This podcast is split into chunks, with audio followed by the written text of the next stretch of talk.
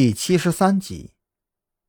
可是今天很奇怪，明明嫌疑人可能每天都在那栋楼里转悠，他走过那栋楼的每一层，明明也能感觉到嫌疑人的存在，但却一点实质性的东西都抓不到。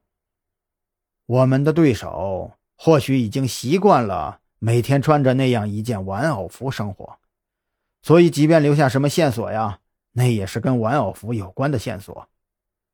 张扬只能想到这样一个解释。可是，真的会有这样的人存在吗？蓝雨桐说道：“我知道特侦局的案子都不能当做一般的案件来处理，但是这样的嫌疑人，他还算是人吗？这典型是一个变态呀！这与我们原来推测的高智商犯罪一点也不搭边啊！或许这个案件的嫌疑人呀。”才是真正受诅咒的那一个。我现在当真有点相信王啸天的话了。我们的敌人都不能把他们当作是人来对待呀。两个人的车在市区当中呼啸而过。当他们逐渐临近小宁村的时候，张扬敏锐地观察到西南方向好像有一团火光。乡村的夜是宁静的。虽然市中心与这里相隔不过十几公里，但是在农村的夜里，视野总比在城市里要更远一些。那里好像着火了。张扬说这句话的时候，心里已经产生了一丝丝不太好的感觉。蓝雨桐扫了一眼，就马上打动方向盘，朝刘家村的方向开去。最坏的事情发生了。着火的人家，正是今晚张扬唯一的收获——老刘家。当他们两个人到来的时候，这里已经围了很多村民。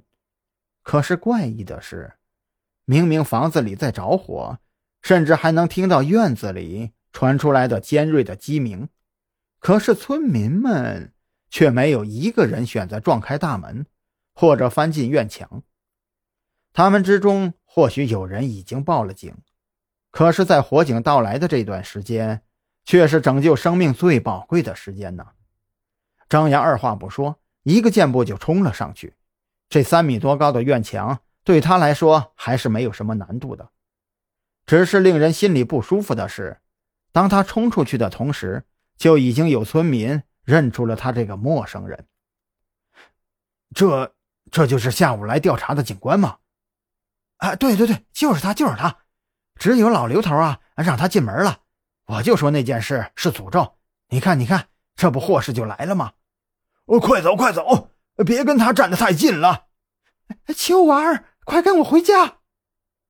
本来聚集在这里的二十多个人，短短十几秒钟之后，就已经只剩下十来多个，其中还有几个是正在被自己的母亲或者其他长辈拖着走的小孩子。